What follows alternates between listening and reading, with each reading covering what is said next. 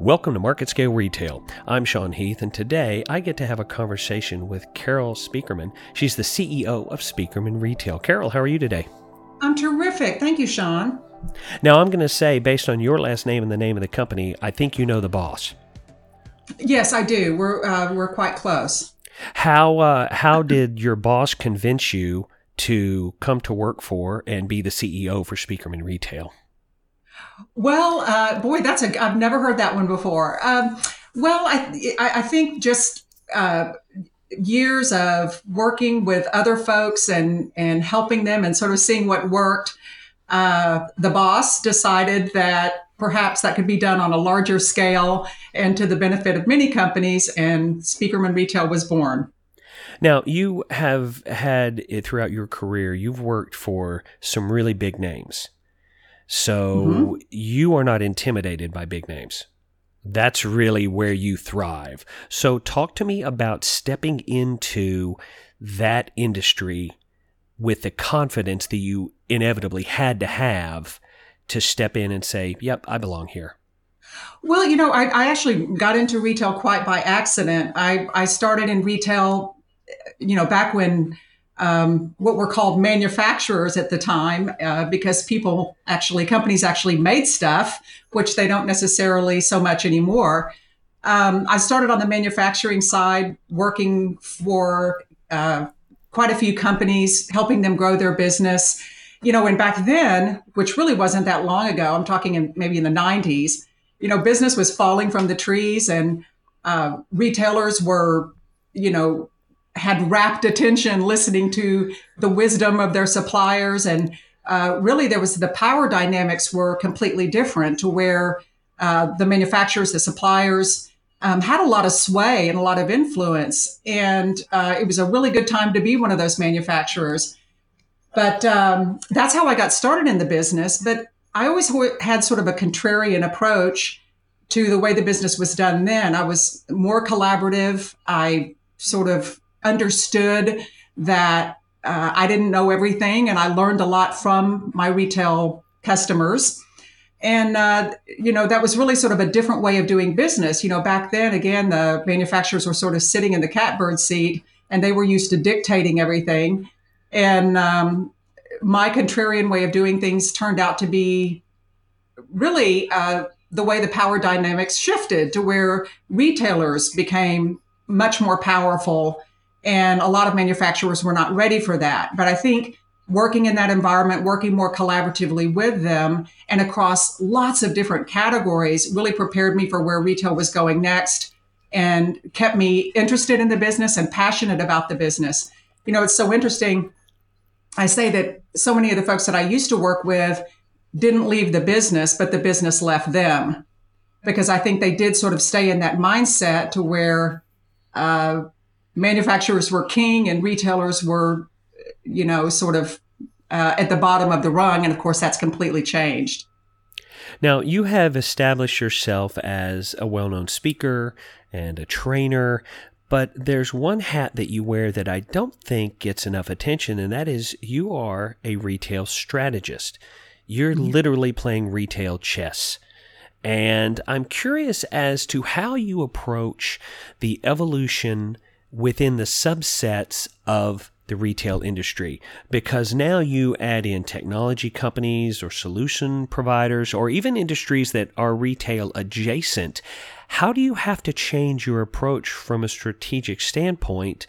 Does it change based on the vertical that you're going into? Well, you know, the in the old days, uh, these those verticals really drove the business, and it was a very specialized business. Um, and you know, some folks still thinks that think that's the case, but the fact is, you know, and, and what really got me into doing the training and and you know being in the business that I'm in and advising these companies is sort of distilling those higher truths that transcended category and channel and all of those silos that used to dictate retail and you know how everybody operated. So that really is the secret sauce to what I do is is distilling those higher truths and processes for positioning these companies and helping them accelerate their business development, regardless of their category, and now even regardless of the way that they operate in retail. So, my clients on the advisory side are those technology companies, they're traditional manufacturers, they're brand marketers, and all of these new stakeholders too that are coming into retail, including other industries that want to borrow best practices uh, from retail. So I have a, a process and, and, workshops that I give that that are relevant for all of those different types of stakeholders and that um, allow them to approach retail from that big picture standpoint. You know, they're the experts at what they do, but they need to sort of be able to pull the camera back and address retail from that from that broader uh, sort of universal perspective, and that's what I help them do.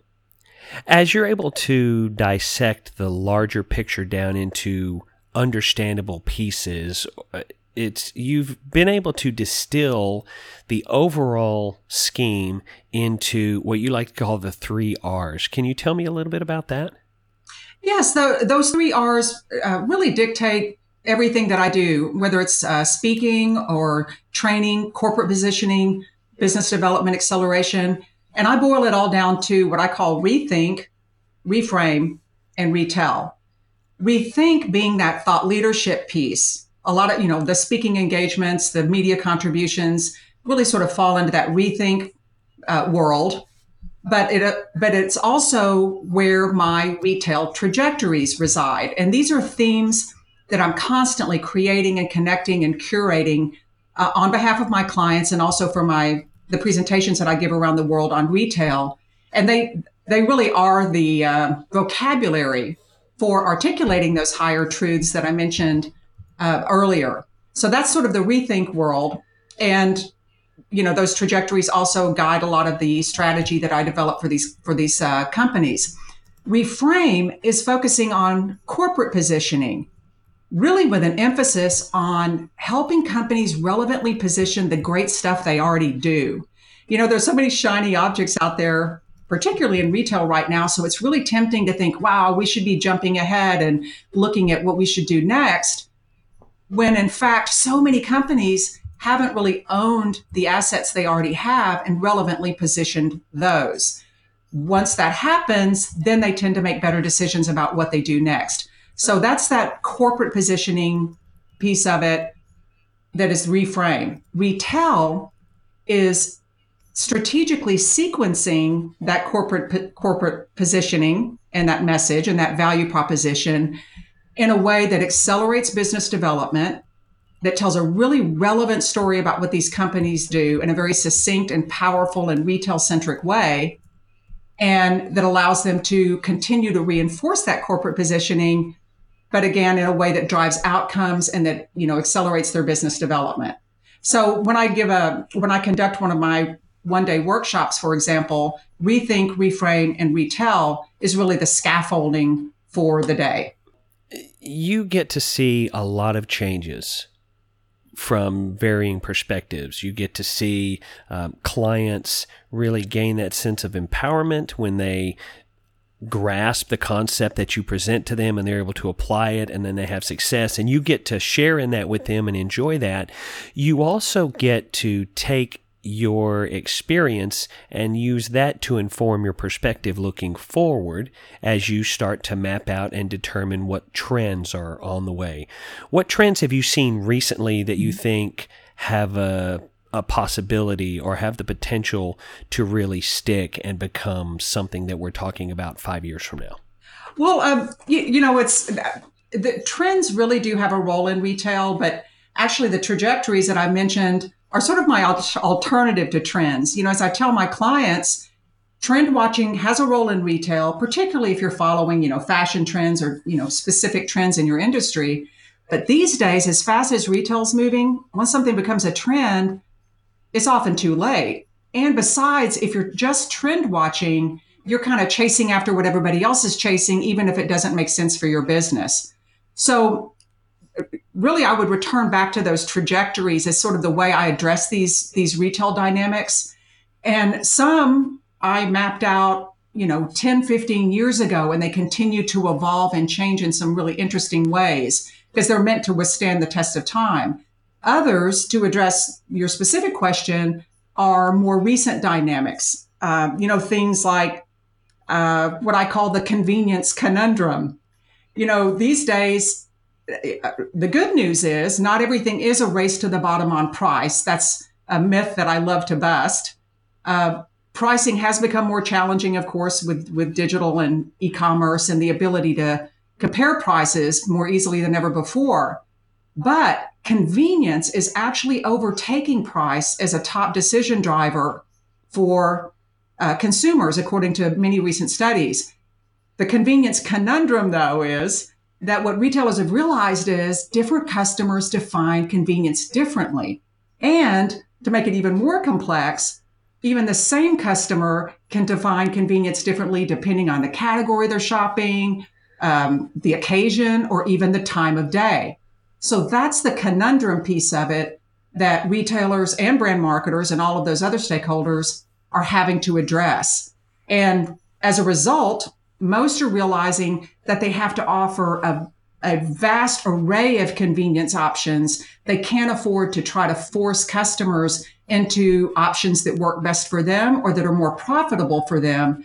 They have to be in the business of providing choice. So that's a very powerful and recent dynamic uh, that that's really a game changer. One of the general descriptions that most people on the street would have for retail, if you ask them, "Hey, what's retail?" they would say, "Oh, well, that's where people sell stuff."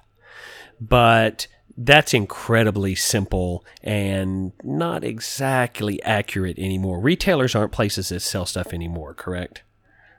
Yes, and that's a, a fundamental premise that underpins everything else that I talk about and that that uh, I do.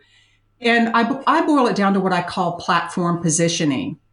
And it is it is that premise that retailers are no longer just places that sell stuff.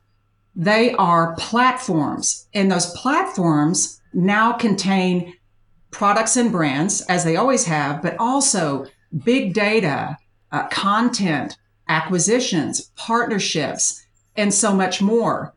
So the opportunity is for companies that work with retailers to not just sell stuff or try to sell stuff to them, but to position platform to platform with them. And uh, that's a really powerful shift. And it's very empowering for companies that work with retailers because they realize they can approach retailers from any number of different perspectives that go way beyond just pushing products or services. With all this rapid growth, there is a tendency for retailers and for consumers to feel overwhelmed. The the changes can just seem like too much too fast and that can lead to either exhilaration but more often it can mm-hmm. lead to a sense of negativity, a, a, doom and gloom from the retailer side. How can we keep up with this? But also from the customer side, I don't know. There's too many choices. It's too complex. How do you approach that challenge? Because it is a challenge for the industry. Negativity is something you probably have to confront head on every single day. Yes, and I and I think that it's you know that's so true, and it's something that I'm I'm constantly uh, com, you know combating in the in the industry because the the doomsday predictions about retail are so pervasive in in the media and it can, you know, create a feeling of doom with retailers and with those who work with retailers, like, you know, just wanting to throw in the towel, or again, to your point, just feeling very overwhelmed. And that's why I have tools like my trajectories to where it, it allows companies to wrap their heads around all of these seemingly random things that are, you know, bombarding them from every angle. And to again sort of get to those higher truths and those call to action that are going to make a real difference in their business and get past all that noise and negativity. Because there, the fact is, there's so many opportunities these days. And that's where the focus needs to be. Let's focus on the opportunities and get out of this, this negative news cycle. Because the fact is, business is being done and a lot of business is being done. And you want to be one of those companies that's doing that business. Now, from a consumer perspective, you're so right. It, of course, it has uh, repercussions that there as well. And retailers are realizing, you know, I mentioned before this this importance of choice. But retailers are also realizing they, in some some ways, they have to curate those choices in logical and strategic ways, or else consumers feel overwhelmed. And when consumers feel overwhelmed, they will throw in the towel and they'll say, you know what, I'll make that decision later, or I'll jump off to another platform that makes it easier for me to make these decisions. So it's always about striking that balance between cre- uh, pre- you know presenting choices and options not making consumers feel as though they're being steered into something or manipulated, which they'll rebel against instantly, but at the same time, not overwhelming them with all kinds of choices that they, you know, that makes them, you know, paralyzed uh, to make a decision. From your position, I would bet that companies ask you almost constantly to give them a prediction, to help them predict what's going to happen. And there's a quote that you have that I would like you to share with our listeners about how you feel about predictions. well, predictions, like trends, they do have a role in retail, and I'm asked to make them on a regular basis, and I do make them on occasion. But predictions assume that knowing what's ahead is going to protect you from what's coming. And that's never the case in retail. And so it isn't that predictions aren't fun to listen to and even fun to make, but at the end of the day, they are beside the point. We want to focus on what's happening now and what you can do about it, not trying to look ahead and, you know, creating the delusion that you in some way can prevent what's coming or mitigate it. So a little bit of that's okay, but um, focusing on the here and now, I think, is so much more important. And one thing that you are able to do constantly, I'm reminded when I when I found out that I was going to get to talk to you, and I and I knew about that quote of yours, I I was sort of reminded that in retail, image is really important. And that made me think back to an ad campaign that Nike had with Andre Agassi, and the tagline was Image is everything. And that could not be less true. Image is visible, but image is nowhere near as important as implementation and planning. And that's a point that you really drive home to your clients? Well, I, I, I, uh, on some level, I, I think that's that is one of those higher truths. You know, when when you think of uh, the world of branding, which is you know sort of a subset of a lot of the things that I talk about, you know, changing and evolving brand dynamics. Brand has traditionally been all about image, and you know to the point to where you can think that a change in a logo or a, um, you know a refresh on a tagline or a font is you know really going to to make it move the needle but increasingly that's not the case and more brands are finding out that it's through these deeper levels of engagement and personalization that they're going to uh, really forge better relationships with consumers. So you know and of course that's true with uh, re- the retailers themselves. You know we went through a period where uh, retail, when retailers were just places that sell stuff, that they really were not that image conscious. It was the brands that drove the image part of the business. Then an interesting evolution happened to where retailers started thinking of themselves as brands. So not only were they becoming image conscious and saying, hey, wow, we can become a destination. People can be loyal to us, not just to the brands that we sell. And so this idea of retailer as brand became uh, a much more prominent concept, right down to the fact that retailers started creating and marketing their own brands. And so we're seeing a lot of evolution there as well in terms of this uh, idea of, you know, from generics to uh, private labels to private brands. And now we see this resurgence in this identity piece of the business with retailers uh, with their own brands and beyond, social media, etc., that goes that that goes way past that whole idea of just brand identity and image that you mentioned, and into this whole world of multi-touch point engagement that is necessary to drive that loyalty and awareness with consumers these days. As retailers started to see themselves as brands, they even started, some of them, to create an experience that was unique to their particular store. I'm reminded of Nordstrom's with their personal shoppers. And as technology continues to grow and automation becomes a key buzzword, the retail industry is is honestly and rightfully nervous that automation can will change the way their experience is presented to their customers.